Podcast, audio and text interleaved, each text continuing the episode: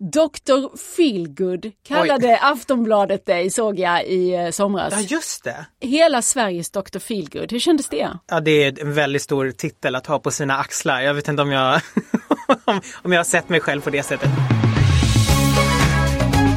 Pocketpodden. En podd för dig som älskar pocket. När det pratas om Kristoffer Holst böcker så tar det max 10 sekunder innan ordet mys dyker upp. Som du märker. Det går liksom inte att värja sig. Blå, blå höstvågor heter den senaste pocketnyheten och här finns allt man kan önska av kura inne, rödvin, kärlekstvivel, begravda hemligheter och en lagom läskig mordgåta. I skärgårdsmiljö dessutom. Jävligt mysig verkar han själv också vara, dagens gäst Kristoffer Holst. Men så lätt ska han inte komma undan tänker jag, vi får se om jag kan stå emot.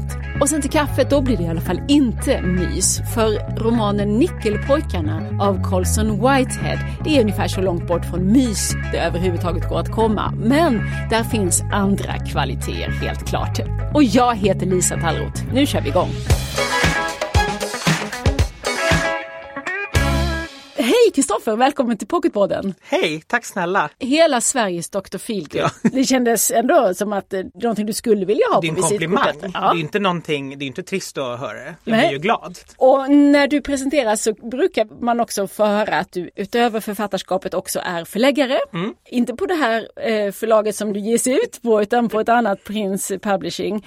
Och sen dessutom så brukar det tilläggas att du är sommelier. Ja. I, alltså inte franska för alkoholist. Ja, jag brukar ju säga att det är franska för alkoholist men, Så men skrev du i Blå blå höstvågor. Ja, just det, just det. Men sen finns det folk som arbetar på ett mycket mer eh, ja, professionellt sätt. Jag, jag är bara väldigt intresserade av vin. Men du är väl diplomerad på något vis då om du får kalla dig sommelier? Precis, på kanske samma sätt som en eh, hudterapeut eller liknande är diplomerad. Jag vet inte hur, liksom, hur, eh, hur vetenskapligt detta är. Ett och vad- diplom är ett diplom. Ett diplom är ett diplom, men då har jag ett diplom Ja. och det är jag väldigt stolt över. Vi kan återkomma till det. Men du har ju på ändå ganska kort tid, om vi nu ska kalla det i hela Sveriges Dr. Feelgood, etablerat dig med många titlar. Det är det bok nummer nio som jag håller här nu. Ja, jag tror att det är det. höstvågor. Ja, det stämmer nog. Och då har du ju ändå hunnit röra på sig bara här i år. För dels så- kom den första delen i den här serien, Röda söta sommardrömmar. Yes. Tvärtom, Söta, söta röda röda sommardrammar. sommardrammar. Ja. Eh, det var den första i serien om Silla Storm och här är då den andra. Och sen i våras så kanske någon lade märke till att det kom en bok som heter Solsken och parmesan också. Mm, precis. Den bär din omisskännliga prägel men den ingår inte just i den här serien Nej. utan det är en annan Den är story. fristående. Precis.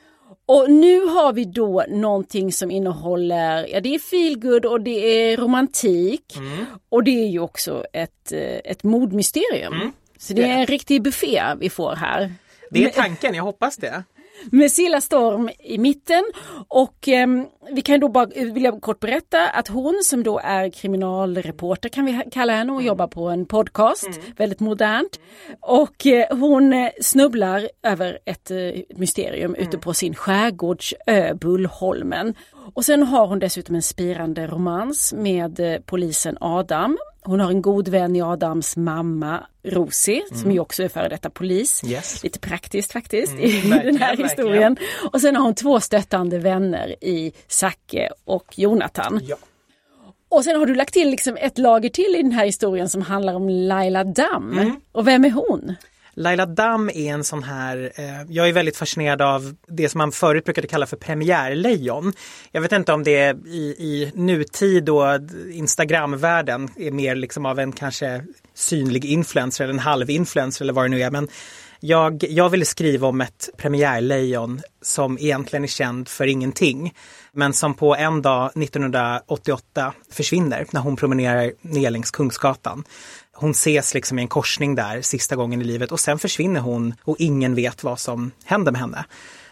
Och eh, Silla Storm får ju då eh, i uppdrag att eh, ja, nysta i lite i det här mysteriet. Och samtidigt får vi följa en eh, ung skådis som heter Ella. Hennes föräldrar har precis gått bort och hon beger sig till Nordirland för att rensa upp i, i dödsbot helt enkelt. Så där utspelar sig en del av historien också i den här lilla orten Port Exakt, Rush. Precis, för inget är ju mer höst för mig än Irland. Jaså, Eh, så. varför det? Nej men bara, det bara, bara hela landet andas ju liksom höst. Evig höst. Det är evig höst, jag kan säga. Jag var där där, jag har varit i Portrush och det var där jag fick idén att jag ville ha något spår där. Och alltså vi var där i början av augusti så det var liksom högsommar och det var 10 grader och man gick runt i regnjacka och det var svinkallt och fuktigt och jag kände så här, det är, det är ett land som har evig höst.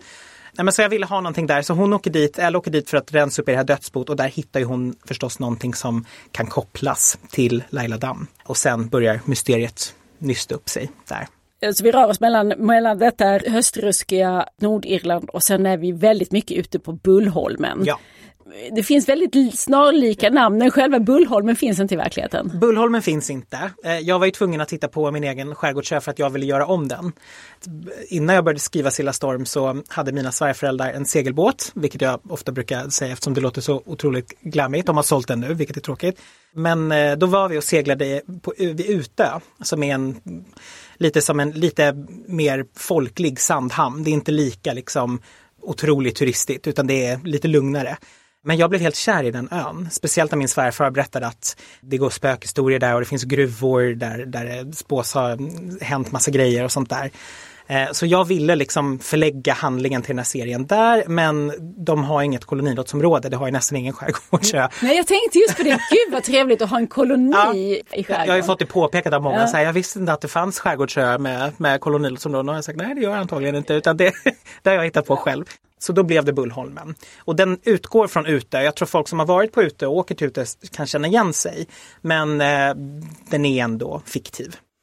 Och sen är det det här med mysfaktorn. Mm. För visst är det så att man ofta beskriver dina böcker, Mm. kanske särskilt den här serien om Silla Storm som, som att den är väldigt mysig och det är lite mysrys. Mm. Sådär.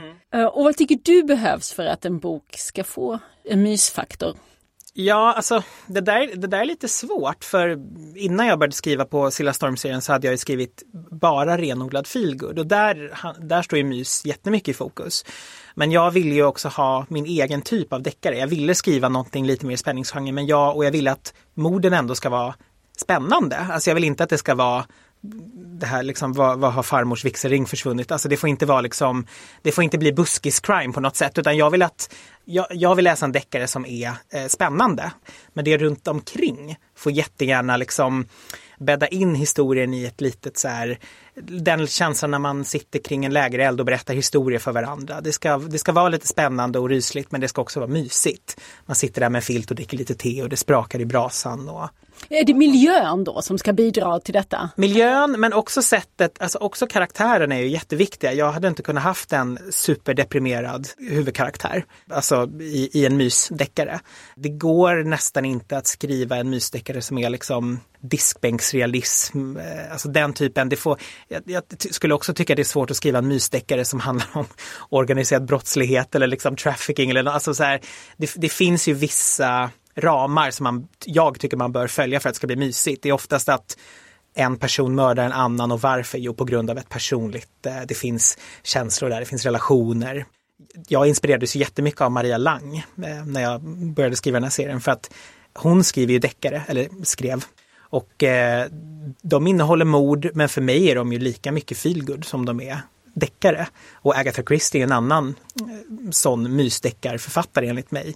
Det är väldigt mycket fokus på miljöer, det finns till och med lite kärlekshistorier. Och jag var intresserad av att skriva den typen av eh, spänning.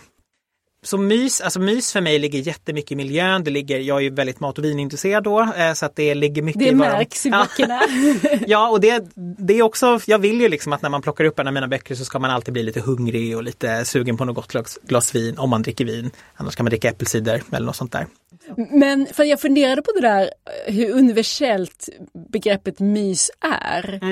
Är det individuellt, är det kulturellt, vad vi tycker är mysigt. Just kanske i sådana där signaler som du skickar ut kring eh, miljöer och de, det är ett vackert hotell som Ja. de befinner sig på. Det är, det är, lite, det är ju lite med guldkant och lite lyxigt. Absolut. Många av eh, Gud, ja. scenerna Ja. som, eh, som du beskriver. Ja men det är det och det är väl också för att det som är viktigast för mig med de här böckerna det är att det ska vara eskapism. Det ska inte vara något som påminner en om verkligheten utan det ska vara något som tar en ur verkligheten och får en till en lite härligare plats. Åtminstone för några timmar då. Det ska vara en sån bok som man kommer hem efter en tråkig dag på jobbet och känner bara att jag vill, jag vill lägga mig i badet och transporteras någon annanstans. Det ska vara lite härligare, lite mer spännande. Och då, den här guldkanten, den hjälper ju till att få vistas då på ett litet härligt eh, bed and breakfast i skärgården eller som i nästa bok kommer vara på en lite lyxig skidanläggning. Ja men lite sånt där. Jag vill att man ska kunna resa. Eh, och just när det kommer till att mys är universellt, jag vet ju att just cozy crime är ju enormt i USA. Och nästan alla böcker handlar om eh, bakning. Det, Mm. det är mord och det är ofta så här mord i chokladfabriken, mord i, mord i kakfabriken, mord, liksom, mord i kvadrat i eh, sockerkaksmet. Alltså det är väldigt mycket sånt där. Och jag har själv tittat i egenskap då av förläggare några gånger på så här, skulle det här kunna vara något för Sverige? Men sen har jag alltid kommit fram till att vi, jag tror svenskar har ett krav på spänning. Det måste vara spännande. Det får inte vara för sockerkött vi är ju ett krimsamhälle när det kommer till den litterära sidan av, av Sverige. Eh, och jag tror vi vill ha en rejäl, ett rejält mysterium att bita i. Så att det, är egentligen, det är egentligen ramen runt omkring jag vill få till det där supermyset. Men allt kan inte vara kakor och ja, frosting. Det kan bli för mycket. Det kan absolut bli Ja, för mycket. Det kan bli liksom en överlastad cupcake. Oh ja, gud ja. Och då mår man bara illa. Precis. Men, men jag tänkte på det där ordet som vi svänger oss med lite nu då, mys och vad som är mysigt.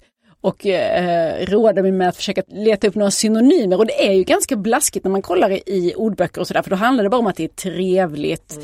Trevligt och eh, snällt.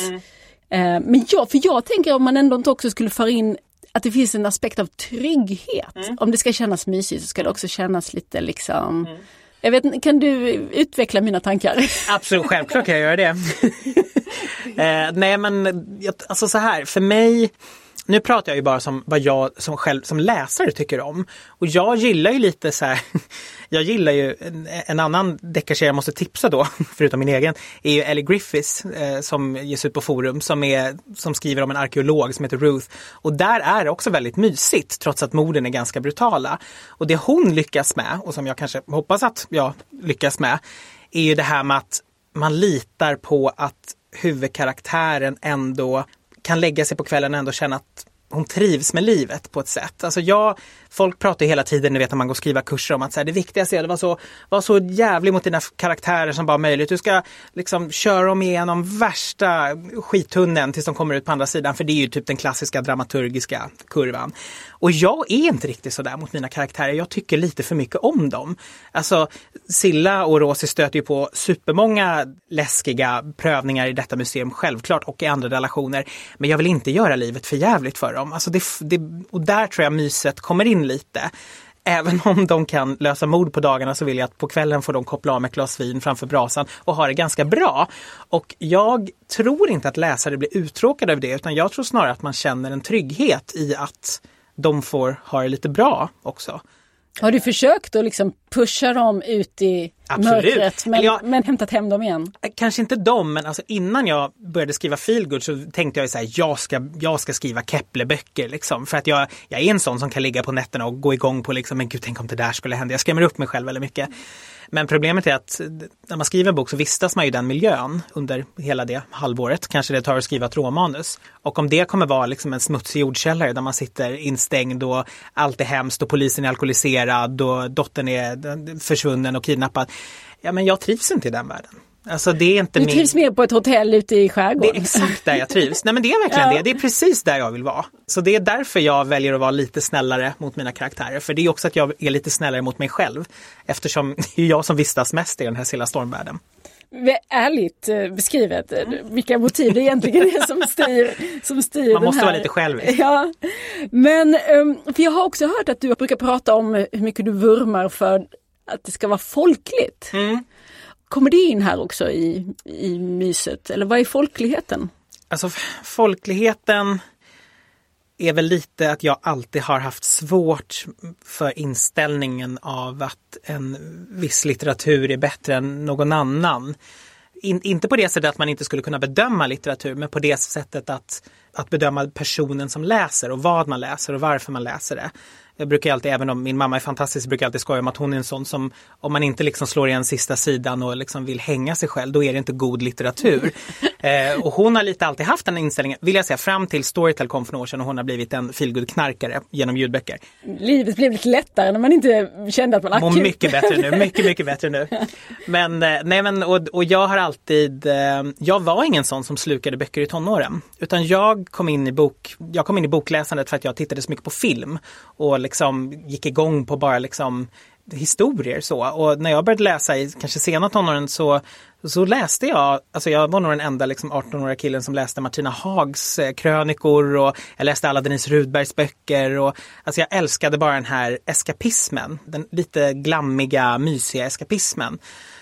Och den vurmar jag också för, för att jag har ju på ganska kort tid kommit in liksom i feelgood-världen. Jag jobbar både med böckerna på ett, ett förlag och jag skriver dem själv och det är väldigt mycket av vad jag läser. Och jag träffar ju de som läser de här böckerna jätteofta. Och ofta är det kanske människor som läser det av en anledning, nämligen att de vill bli lite uppiggade. De vill inte läsa något som är alltför knepigt eller alltför deppigt. De vill lita på att det slutar ganska bra de litar på det lä läsarlöftet som författarna ger. Och det löftet för mig är väldigt viktigt. Och det är väl lite det där, jag har inga som helst problem med finkultur. Men man får inte heller glömma att det är ofta fulkulturen som betalar för att förlagen ens ska kunna ge ut finkulturen. Alltså Boksverige går runt på den och vi går också dessutom runt på, om man ska vara helt krass, liksom kvinnor 60 plus som läser och lyssnar på dessa böcker och älskar dem. Men jag tror att det är så fort jag känner en liksom, att någon liksom höjer lite på ögonbrynen åt det eller rynkar näsan åt det, det, det är det jag inte klarar av. Sen får man läsa vad man vill och man behöver inte ens tycka att det är bra. Men man måste låta folk ha ha rätten och, och njuta av vad de, vad de själva vill läsa. Så. Och nu har, vi, har jag ju från flera håll hört och förstått att det finns en, ett ökat intresse för feelgood, mm. för romance-litteraturen och även den här kombinationen cozy crime. Och det är ju ganska lätt Eh, att tänka sig att förklaringen är just att vi lever i en mer orolig, mm. kaotisk tid. Mm. Det är därför som människor söker sig mm.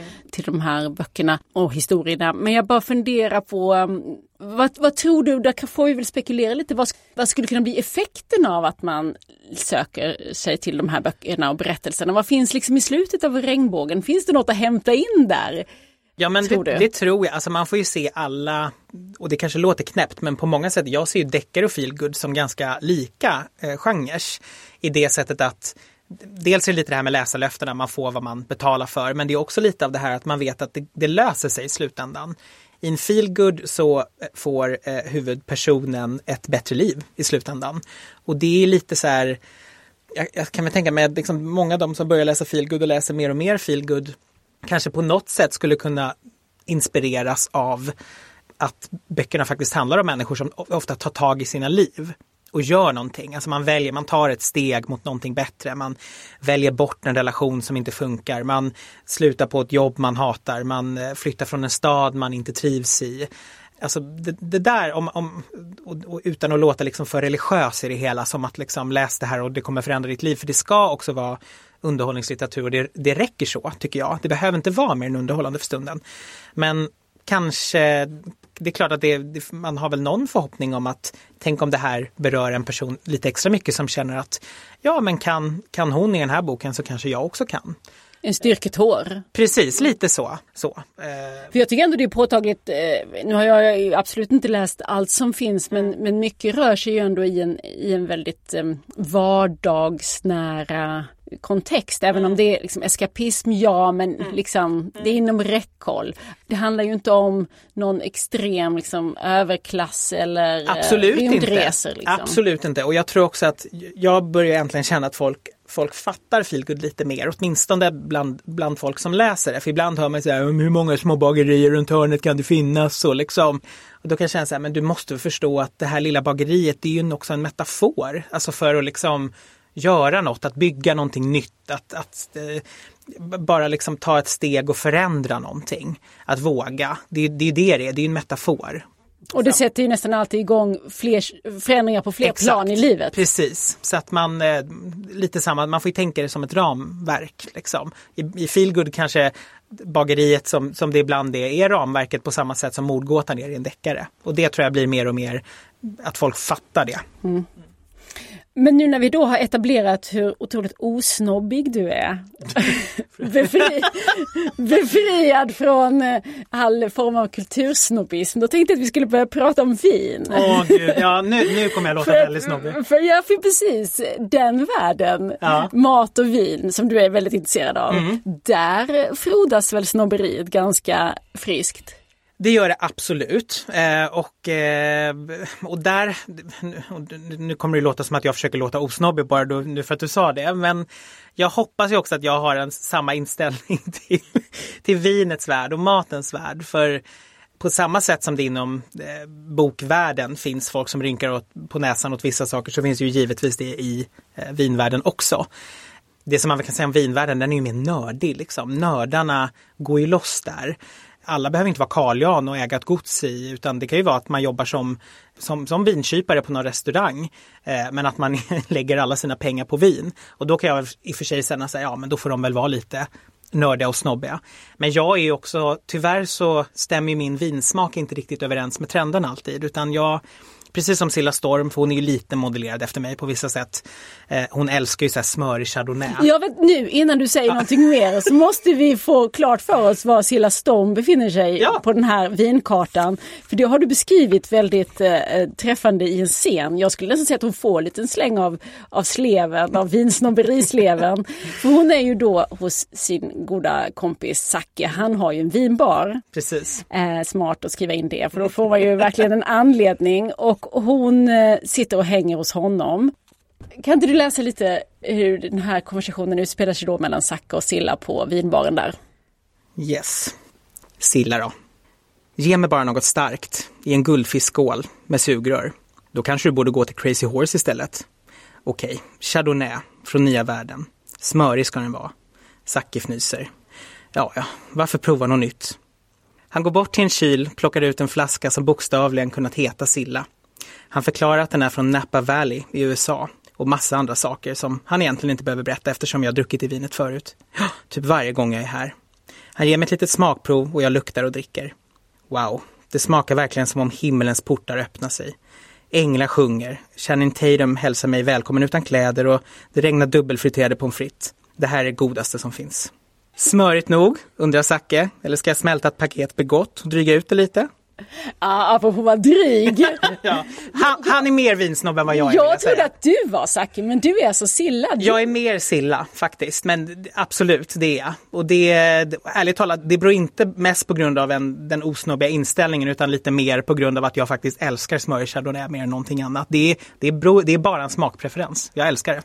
För det kan jag mycket väl förstå. Ja. Nu är inte jag som läsk, för det brukar ju nästan alltid lyftas fram som liksom det här lite, det där liksom mest lättillgängliga, lite för de som inte fattar Ja, mer. exakt. De kan man bjuda på Ja. en, eh, en smörig chardonnay, precis. Och det, det, tro, det trodde jag inte om dig. Nej, men, men man kan ju förvåna. Man, eh, Så vad säger, vad säger vinsmaken om en person då?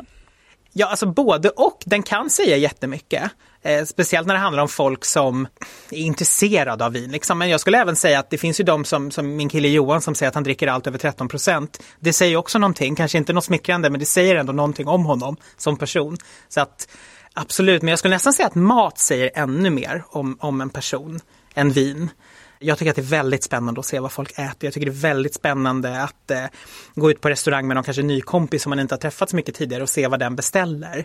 Och ifall den har någon konstiga sådana här side orders eller att man vill byta ut pommesen på, mot sallad eller alltså sånt där. Sånt tycker jag är jättespännande. Det är sånt som jag liksom i mitt huvud antecknar till kommande böcker. Ja, för det använder du Ja, gud, i ja. berättelserna. Vi får ju veta en del om, om mat och dryckespreferenser Mm. hos dina eh, huvudkaraktärer. Ja men det, det är viktigt och lite för att leda tillbaka det du pratade om tidigare, det här med myset. Alltså i och med att jag skriver böcker som är relationsromaner så det finns ju inget som öppnar upp folk så mycket som ett bord där man sitter och äter och man pratar om saker, man delar mat och man kanske öppnar en flaska vin och det gör att man delar med sig ännu mer av kanske vad man hade tänkt sig från början. Så att det hör ju hemma där. Så Silla då, hon håller ju på och försöker få igång en, en relation med Adam, Mm. polisen. De har lite svårt att förstå varandra här Ja, inledningsvis absolut. och de känner ju inte varandra sådär jättebra även om de träffades i förra boken. Precis. Första exakt. gången. Men Yes. det, ja, det finns ju lite att jobba på Mm. där om de ska få ihop det. Det gör det verkligen. Och, och om vi då ska lära känna dem genom deras eh, matvanor, vad Mm. är Adam för typ? Adam är en typ som ibland kanske plockar bort kolhydraterna någon månad om året för att liksom känna att han vill vara i form. Och, Han är ju eh, polis. Han är ju polis och det är ju viktigt. Han är också en sån som liksom, han kan inte laga mat riktigt men han vet hur man gör en perfekt risotto. Han är en sån person som kan, du vet, en eller två maträtter och briljerar med dem. Men kanske inte jättemycket mer utöver det. Han är en sån som dricker gärna en espresso vid en, en bardisk som en italienare. Inte att man tar med sig den med liksom 10 liter mjölk utan att man, man shottar den där snabbt och går iväg. Och Silla är ju ganska motsatsen till honom. Det är ju den smöriga chardonnayen. Eh, Den kanske återkommer mer i hans liv, eller i hennes liv än vad vin återkommer i Adams. Han är ölkille. Ja precis, absolut. Eh, och eh, Silla är väl liksom, och hon är take away pad thai och eh, värma en Billys pizza ibland. Det är inte liksom, hon älskar mat men helst när någon annan gör det, kan man säga. Och där har hon skaffat sig rätt vänner i Zack och Precis, Jonathan. exakt, exakt. Som, som verkar, likt dig själv, stå tre timmar vid spisen varje dag. Det Ja. har du sagt att du gör. Ja, det var faktiskt för att det var någon tidning som frågade mig vad är det mest liksom kontro- eller vad är din, din mest kontroversiella åsikt eller något sånt där. Och då blev jag så här, herregud vad ska man svara på det? Och sen så kom jag på att så här, jo men om det är någonting som provocerar folk på riktigt när jag pratar om det så är det det här med att jag älskar att stå och laga mat även på vardagskvällar. Och njuter av det. Alltså, jag, kan, jag kan sitta på jobbet och tänka så här, gud om två timmar får jag gå på ICA och liksom sortera bland hyllorna och fundera på vad jag ska äta ikväll. Och jag älskar det verkligen.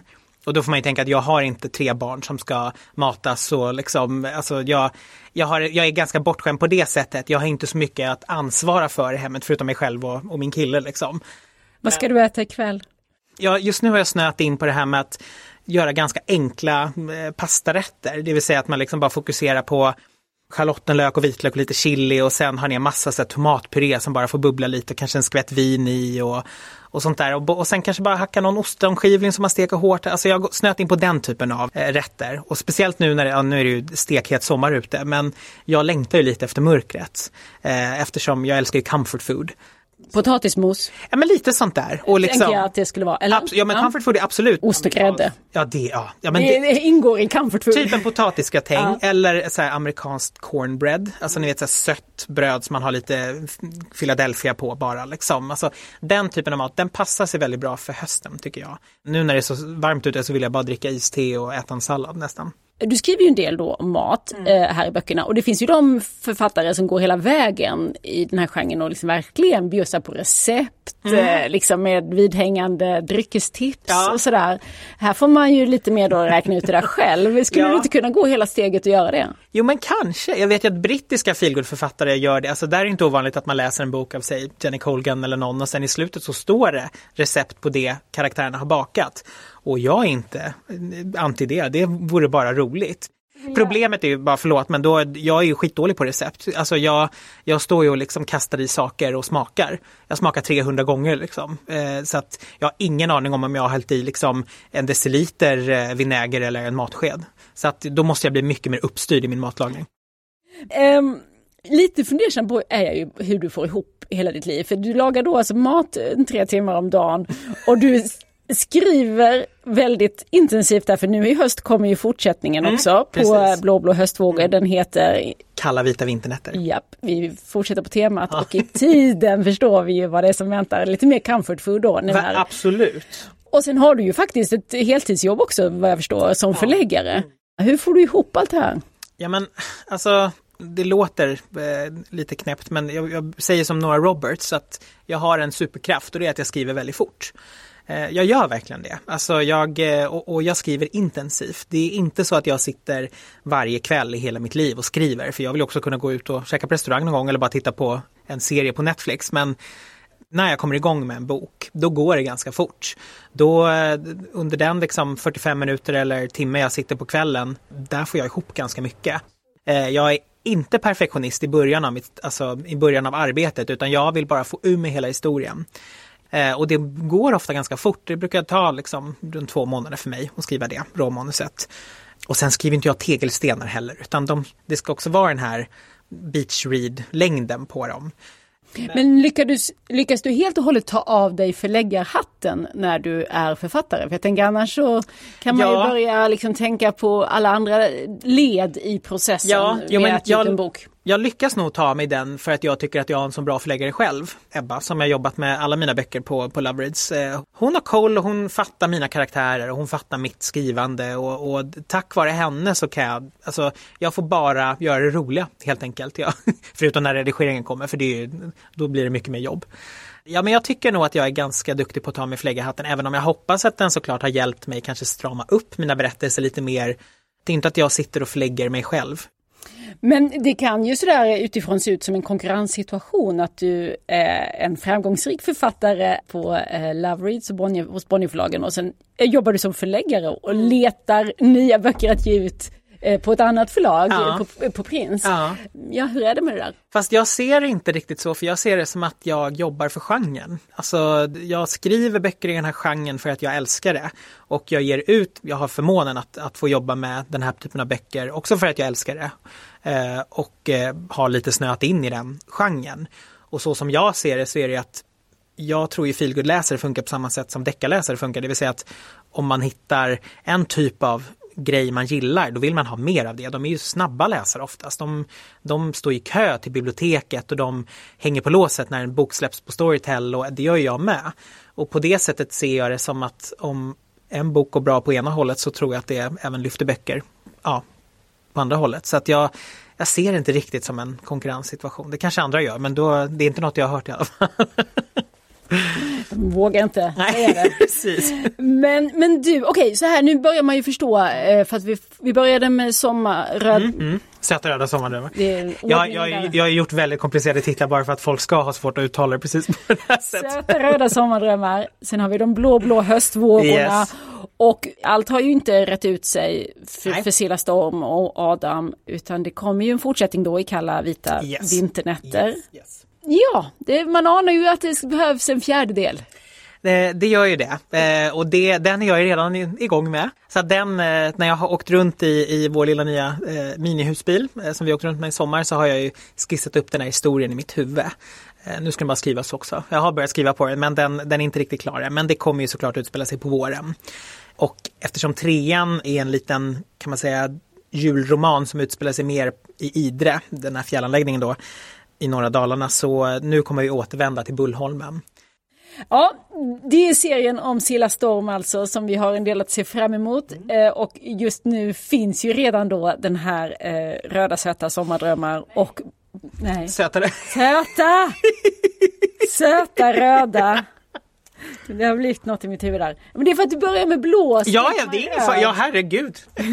Verkligen. Söta röda sommardrömmar finns redan då. Den första eh, historien, helt nyaktuell här som pocket, är Blå blå höstvågor. Senare i höst kommer eh, den tredje delen. Kalla vita vinternätter. Kalla vita vinternätter. det är verkligen mysiga och spännande böcker och roliga också. Om mm. ingen har fattat det vid det här laget så vill jag understryka det. Tusen tack Kristoffer Holst tack, att du kom hit. Tack själv, jätteroligt. Pocketpodden. Ja, om vi har pratat mycket om mys tidigare idag så kommer väl här själva antitesen till mys. Men den dubbelt Pulitzerprisbelönade författaren Colson Whitehead, han vann ju många läsare med romanen Den underjordiska järnvägen. Den handlar om det amerikanska slaveriet och dess efterverkningar. Och nu här i min hand har jag den helt fristående men skriven lite i samma ärende. Hans senaste roman Nickelpojkarna, också den fick ju då alltså Pulitzerpriset. Det kan vi ju nämna att det är hyfsat unikt att en författare lyckats få två Pulitzerpris. Men Daniel Sandström, du är Whiteheads förläggare i Sverige på Albert Bonniers förlag och vad är det för historia som vi får ta del av här i Nickelpojkarna? Alltså Nickelpojkarna är en roman som utspelar sig eh, på 60-talet i den amerikanska södern och eh, mitt under den brinnande medborgarrättsrörelsen. Och på det sättet så skiljer den sig eh, en, en hel del från den föregående romanen Underjordiska järnvägen. Det är helt, rent ut sagt hundra år mellan de böckerna. Samtidigt så är det påtagligt för den som läser de här böckerna att de är väldigt besläktade också. Att det slaveriet som, som skildras i Underjordiska järnvägen har ju förvisso liksom avskaffat hundra år senare men indirekt så lever romanens huvudpersoner i ett slavliknande system. För romanen handlar om en, eh, en ungdomsvårdsskola dit eh, unga svarta killar skickas för att så att säga ja, arbeta sig till rätta igen. Men vad det egentligen är är ju eh, någonting som liknar slavarbete och, och romanens huvudpersoner blir då personer som till slut väljer att, att fly därifrån. Precis som att romanen tidigare handlade också om en flykt egentligen. Och den här ungdomsvårdsskolan som Nickelpojkarna utspelar sig på, har det, visst har den funnits i verkligheten? Ja, det stämmer. Eh, skolan eh, som hette The Dozier School var en, en ungdomsvårdsskola som låg i Florida som var verksam i över hundra år. Och den var ju erkänd för dess liksom, brutalitet. Men man visste ju inte om det som man upptäckte senare, nämligen att, att man hittade ju likdelar, eh, skelett från folk som hade avrättats eller dött på skolan. Och det här blev en stor skandal som sen inspirerade Colson Whitehead när han höll på med researchen till att skriva just den här boken. Och det är förstås en insats att lyfta fram den här historien och de övergrepp som begicks på den här skolan, inte minst då eftersom det verkar ha gjort så mycket för att försöka mörklägga det. Men eh, om vi ändå ska titta på Nickelpojkarna som en roman, var finns det skönlitterära bidraget skulle du säga? Jo, nej men det är en intressant fråga för att Colsons förra roman då, Underjordiska järnvägen var ju eh, å ena sidan väldigt förankrad i den amerikanska historien och i frågan kring slaveriet. Men den var samtidigt också inte en realistisk roman utan det var ju en, en eh, eh roman som på ett allegoriskt vis iscensatte den här järnvägen som, alltså den Underjordiska järnvägen blir ju en riktig järnväg i, i den romanen. Så att när han då skriver Nickelpojkarna så vänder han på den tekniken och, gör den till en mycket mer, mycket konkret och mycket realistisk och mycket tight berättelse. Och det, det gör att den realismen är väldigt drabbande. Sen så skulle jag säga att den är, kanske påminner också lite till formen eh, lite är det nog en Stephen King-berättelse också. Att, att man känner att eh, den här eh, både skildringen av flykten och eh, av, ja, det finns en twist också i romanen som är väldigt drabbande. Det har han nog fått från Stephen King tror jag. Eller i alla fall blivit lite inspirerad av honom för att det, det känns att det är den andan. Alltså ibland när man står inför historiskt förankrade vidrigheter så kan man ju som läsare känna att man drar sig lite för, för. För att man tycker att man redan ungefär vet vad det går ut på och kanske att man helt enkelt baxnar då lite grann.